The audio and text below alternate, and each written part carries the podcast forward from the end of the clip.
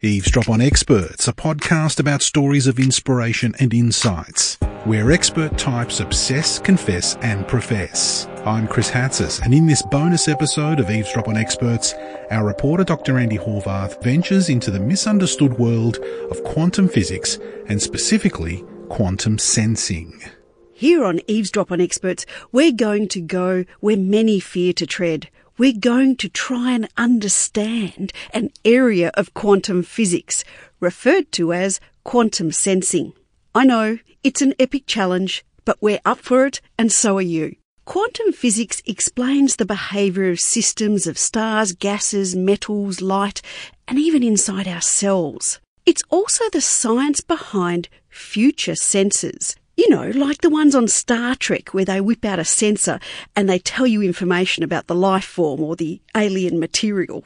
The scientists we meet today are so, my name's David Simpson. I'm a lecturer in physical biosciences here at the University of Melbourne, and I'm a researcher in quantum sensing in biology. Hi, my name's Liam Hall. I'm a research fellow in quantum sensing here at the School of Physics at the University of Melbourne. Hi, I'm Julia McCoey, and I'm a PhD student here at the University of Melbourne, and uh, my thesis is in quantum sensing. These scientists work at the level below the atom, the various subatomic particles, the particles of light that act like waves. Quantum physics is not like your normal physics that you do at school, where something's there or not there. Quantum physics deals with being both there and not there at the same time. A good way to think about a quantum system is, is like a bubble. When the bubble exists, it's basically in a superposition, is what, what we call it. So that can be in a state of zero and one at the same time. And so this bubble can exist for a certain amount of time, but then that bubble is going to interact with an environment. And so this could be, you could imagine it to be a flower or some sort of cactus. And depending on which environment it encounters, it's going to either pop the bubble or it can leave the bubble in that particular state. And so this idea of watching how long a bubble can stay in this superposition is what we're taking advantage of to measure particular environments, for example. These physicists are making quantum sensors to detect tiny changes in temperature or magnetic fields in, say, a cell or a neuron. Except instead of a soap bubble, they use diamonds that have atomic defects in them that respond to an environment. Now, we're going to talk about these later. Meanwhile, why is this an important field worth getting our heads around? The field's important uh, from the point of view that we're developing new technology to put in the hands of biologists and neuroscientists and chemists to ask fundamentally new questions about how biological systems work, about how materials are made. And by answering these questions, we hope to be able to generate new technology, new devices that outperform current technology. So, even outperform MRI machines? Well, that's the hope. The hope is to be able to build this this instrument or this microscope that can actually pinpoint the positions of atoms in a single biomolecule, for example.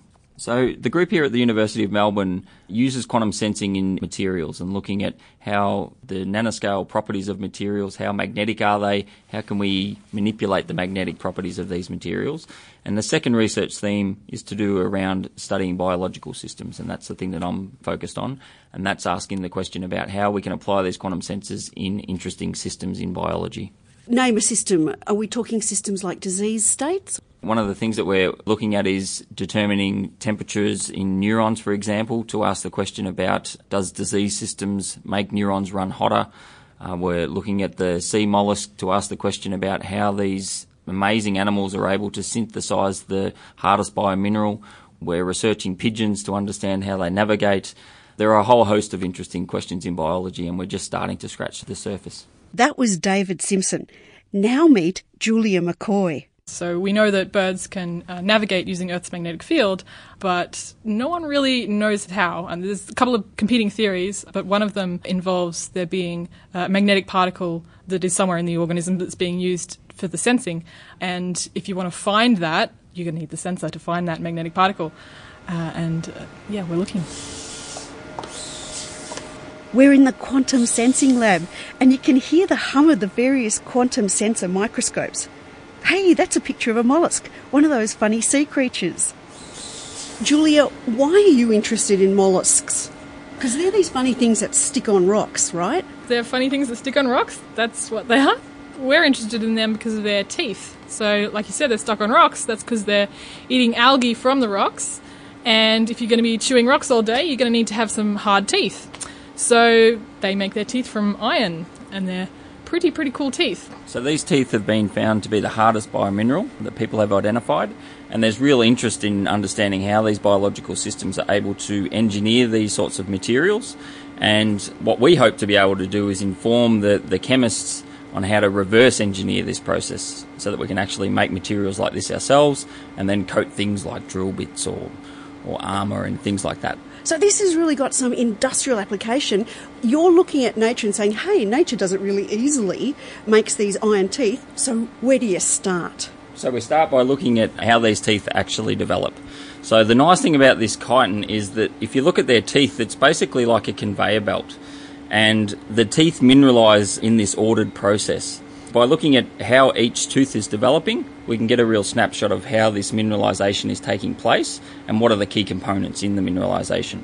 So that's the, that's the starting point. In order to look at these teeth on the mollusk, I believe you need a special type of microscope. Can you tell me about that? Yeah, so what's really handy about these teeth, and pretty cool actually, is they're magnetic. So there's magnetic properties of the different forms of iron as the teeth develop.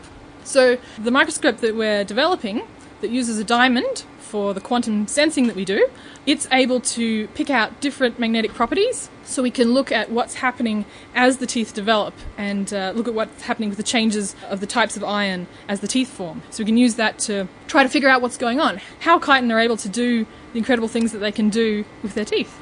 We have here All right. some chiton teeth. Gee, that's the mollusk's teeth. Yeah, they're on they're on the diamond here. Okay. We'll take it over to the microscope, just the um, When I microscope. got up today, I never thought I'd be looking down a microscope looking at a mollusk's teeth.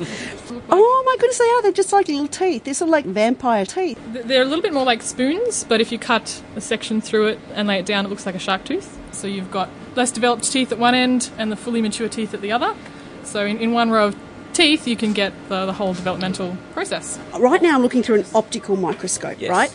And if I wanted to detect things, I can also use other types of microscope like MRIs. If you think about an MRI, an MRI is imaging magnetic fields, Yeah. but it has a limited resolution. So the best an MRI can do is maybe sub millimeter, something on that scale. So you can't look at the magnetic properties at a cellular level.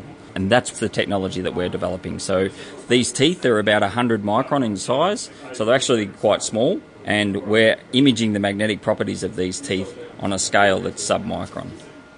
Julia, what surprised you in this journey of quantum sensing? Probably when I first saw the signal from uh, a chiton tooth. Yeah, I was sitting in the lab and the data was fitting, and you know, it's fitting line by line. It takes a little while, and um, and I sort of look away for a moment, and, and I look back, and the signal is so strong. I, I I'm sure I got up out of my chair. yeah, it was it was it was a very very strong signal. Um, yeah, and it went, we went from there. So the quantum sensing works. Yeah, it worked. uh, yeah, definitely. Okay, stop here. I need to tell you about the quantum sensor microscope. Most diamonds have defects, which is good because we can use these as quantum sensors. The defect is two carbon atoms that have been replaced by a nitrogen atom.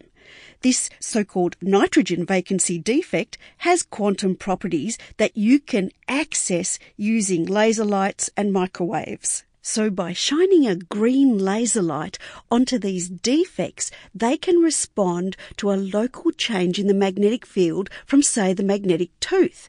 The scientist just reads the amount of red light that's emitted and there's the result in beautiful, never before seen high resolution. Can I see your diamonds here in the lab? Sure. So we have many Okay. and in different forms. The ones that Julia's been working with are what we call single crystal diamond. So these are like diamonds you would have in your ring, for example. These are sheets basically of diamond. The size comes in about 4 by 4 millimeters and they're about 100 micron thick, which is about the size of a human hair. And what's even less impressive um, from, from a science perspective Yeah. is what's called nanodiamond. Show and, me, and me. nanodiamond is what we would typically put into living cells. So the nanodiamond powder Oh, just What? looks like talcum powder. It just, it's grey so powder. it's imagine diamond crushed up into incredibly small pieces. It's so ugly. It's so unimpressive. But the beautiful aspect of these nanodiamonds is the fact that they can host these single quantum systems. Okay, so this is your quantum sensor. This is kind of like, you know, in Star Trek when they get out their little equipment and they start scanning things, they're probably using quantum sensors, right? Exactly. I'm pretty sure it's made of diamond. Now, give us the layout, the specs. You shine a laser onto a diamond with a defect. Is that right? Yes, exactly. Just pretend I'm your student. All Sure. right. So, okay, talk me through it. What am I going to do? So we have these atomic defects, so these nitrogen vacancy centers. These are located at the near the very surface of the diamond. We come in with a green laser and we excite these defects. So basically the green laser interacts with these sensors and these sensors glow red. So they generate this red fluorescence. And it's this red fluorescence or red light that we measure and that helps us determine uh, changes in magnetic field and helps us be able to image uh, magnetic field. What has surprised you in your adventures in the quantum sensing world? So one of the things that really surprised me, I remember, was back in 2010, and this really changed the trajectory of the research that we do. And we were sitting in the lab. It was midnight, I remember, and we were looking at the first nanodiamond experiments that we were performing in a living cell. So we had a set of HeLa cells, and we had nanodiamonds that were injected into these HeLa cells, and we were measuring the quantum properties from these nanodiamonds. And this was something I never thought we'd actually be able to do and we measured the quantum properties over this 12 hour period from, from midnight until the morning. And that really then changed the game for us and showed that you can actually use these quantum systems in biology and they can provide really useful information. And so that, that was something that really surprised me. Next up is Liam Hall, a postdoc in the same lab and work unit.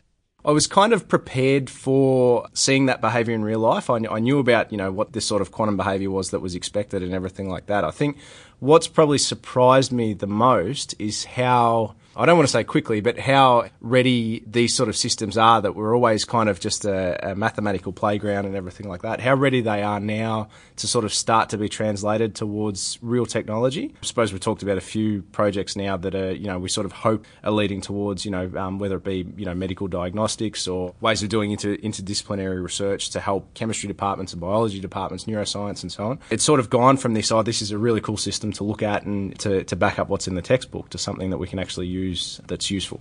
What misconceptions do people have about your area, Liam? Well, I guess you, you, you get brought up through your education to think that biology and physics and chemistry are, are kind of these distinct disciplines. And we're seeing with the amount of overlap and interaction that we get with groups in, in those areas, particularly the biospace, but we have a lot to do with chemists as well, that the really good questions in these disciplines can't be answered on their own. You know, there's a lot to be gained by, you know, having different disciplines help each other. And interdisciplinarity is a, a bit of a buzzword at the moment, but, um, but there's certainly a lot of truth to, you know, to, to why it works and how we can sort of help assist with those areas.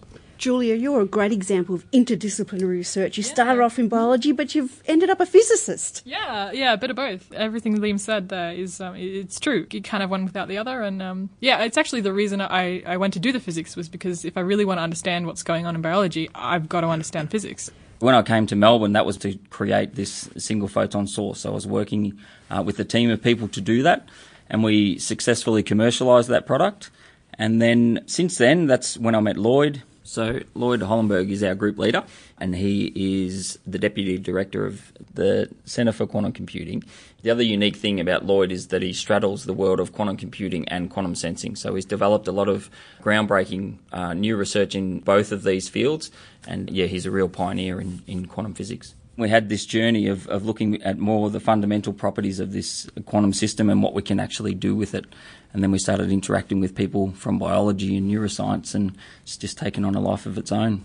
Okay, quantum sensing team, what do you want us to think about next time we see a diamond? Whenever I see a diamond, I don't think about it as a, a hard, rare stone, free of defects, which is what most people are trying to identify when they when they go buying these rings. I think the beauty of diamond is really in these atomic defects. So next time you look at your ring, you can think about the fact that there are millions of single quantum systems in that diamond that we can use as a resource for new technology and new devices. There you have it. You survived an adventure in quantum physics called quantum sensing. I'm going back to the lab to talk to the other PhD students just for fun. Wow. Which quantum sensor microscope do you like to use? I like to use the Argus Why is it called the Argus? because it sees everything. Thanks to Dr. David Simpson, lecturer in physical biosciences, Dr. Liam Hall, research fellow in quantum sensing, and Julia McCoey, PhD student, all at the School of Physics, University of Melbourne. And thanks to our reporter, Dr. Andi Horvath. Eavesdrop on Experts, Stories of Inspiration and Insights was made possible by the University of Melbourne. This bonus episode was recorded on March 27, 2018. You'll find a full transcript on the Pursuit website. Audio engineering by Arch Cuthbertson. Co-production by Dr. Andi Horvath and Silvi Vann-Wall. Eavesdrop on Experts is licensed under Creative Commons copyright 2018, the University of Melbourne. If you enjoyed this podcast, drop us a review on iTunes and check out the rest of the episodes in our archive. I'm Chris Hatzis, producer and editor. Join us again next time for another Eavesdrop on Experts.